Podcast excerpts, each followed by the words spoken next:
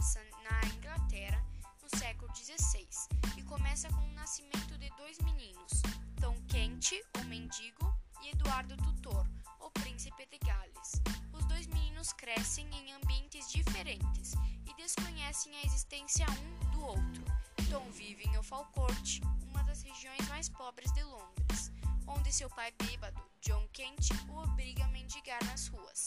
Apesar disso, ele encontra tempo para aprender latim e para ler livros do padre Andrew. As antigas lendas e histórias que ele lê o encantam e ele começa a se imaginar como um príncipe. Outro dia, enquanto vagueava pelas ruas de Londres, Tom chega até o Palácio Real, apanhado olhando boca aberta pelas grades. Os guardas o interpelam agressivamente, mas o príncipe vem seu socorro. Ele leva o rapaz até seus aposentos e faz perguntas sobre a família dele. Quando Tom manifesta o desejo de vestir trajes de príncipes, os dois trocam de roupa. A espantosa semelhança dos dois surpreende a ambos. Então, num impulso, um guarda interrompe seu quarto para punir o sentinela, que tinha se comportado rudemente com Tom. O guarda confunde com Tom e põe para fora o príncipe. Desta forma, o príncipe é lançado no duro mundo exterior. Eduardo se sente cansado, com fome enquanto caminhava pelas ruas de Londres.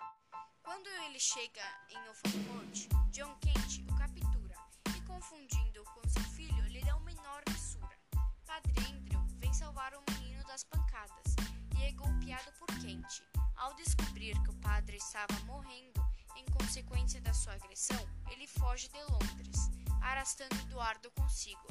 É a véspera de uma longa procissão em homenagem a Tom, que irá descer do rio Tamisa e terminar em uma cerimônia no Rede Hall. No meio da confusão, Eduardo consegue fugir.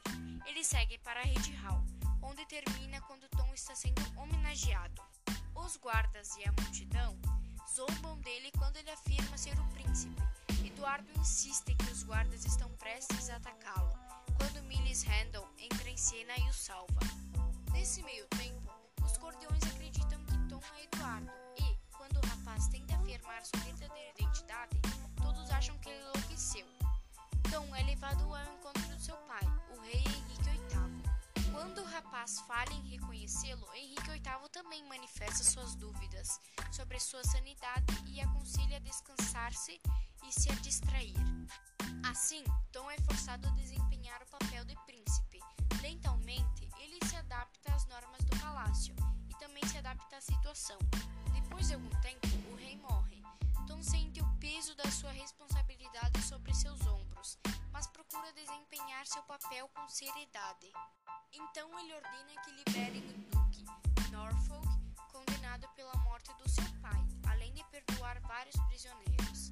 O público aprecia seus atos benevolentes e sauda sua sabedoria e sua bondade. Miles Hendon não acredita que Eduardo é o verdadeiro príncipe de Gales, mas sente pena do rapaz, o qual acha ser loucos. Miles leva Eduardo até o lugar onde está alojado, planejando levá-lo consigo até a propriedade do seu pai, a qual está retornando depois de uma longa ausência. No entanto, John Kent e seus comparsas raptam Eduardo enquanto Miles estava ausente. Eduardo é obrigado a viver entre vagabundos e rufiões. Ele deplora seu comportamento, mas descobre que muitos desses pequenos criminosos são vítimas das cruéis injustiças leis da Inglaterra.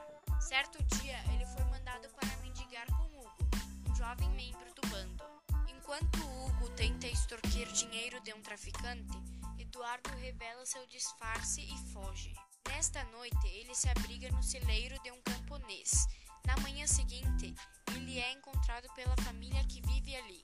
Embora as crianças acreditem que ele é Eduardo, a mãe não consegue se convencer que ele é um príncipe verdadeiro.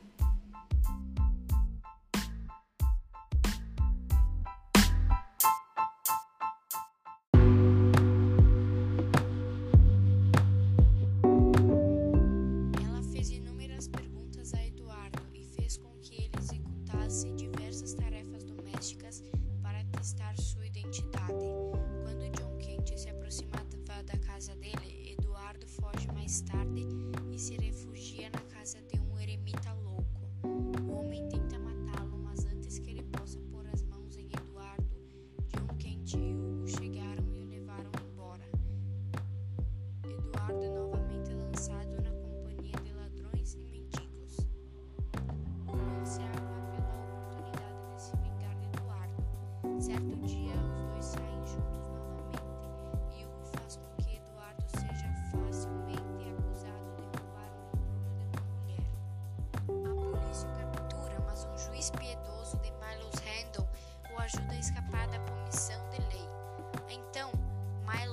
Eduardo até Hendon Rei para apresentá-lo à sua família. Entretanto, ele sofre um choque ao chegar lá. Seu irmão Hugo, que tinha se abusado da propriedade após a morte do seu pai, finge não ter reconhecido e faz com que Miles e Eduardo sejam presos. A experiência na prisão ajuda Eduardo, pois ele aprende a paciência e a perseverança com que seus colegas prisioneiros, que são na sua maior vítimas inocentes punidas cruelmente pela lei. Ele jura desfazer as leis duras do país e trazer alívio aos prisioneiros.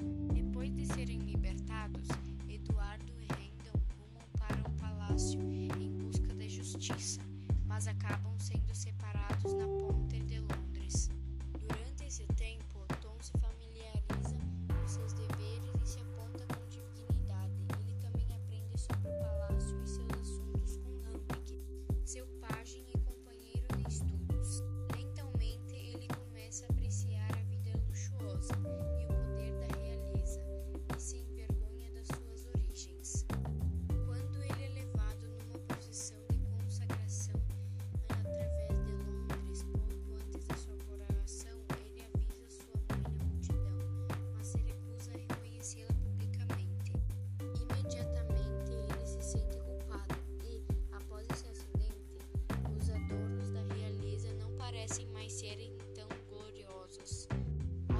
cerimônia, quando o arcebispo Canterbury ergue a coroa para colocá-la em sua cabeça, Eduardo aparece subitamente e declara que ele é o verdadeiro rei.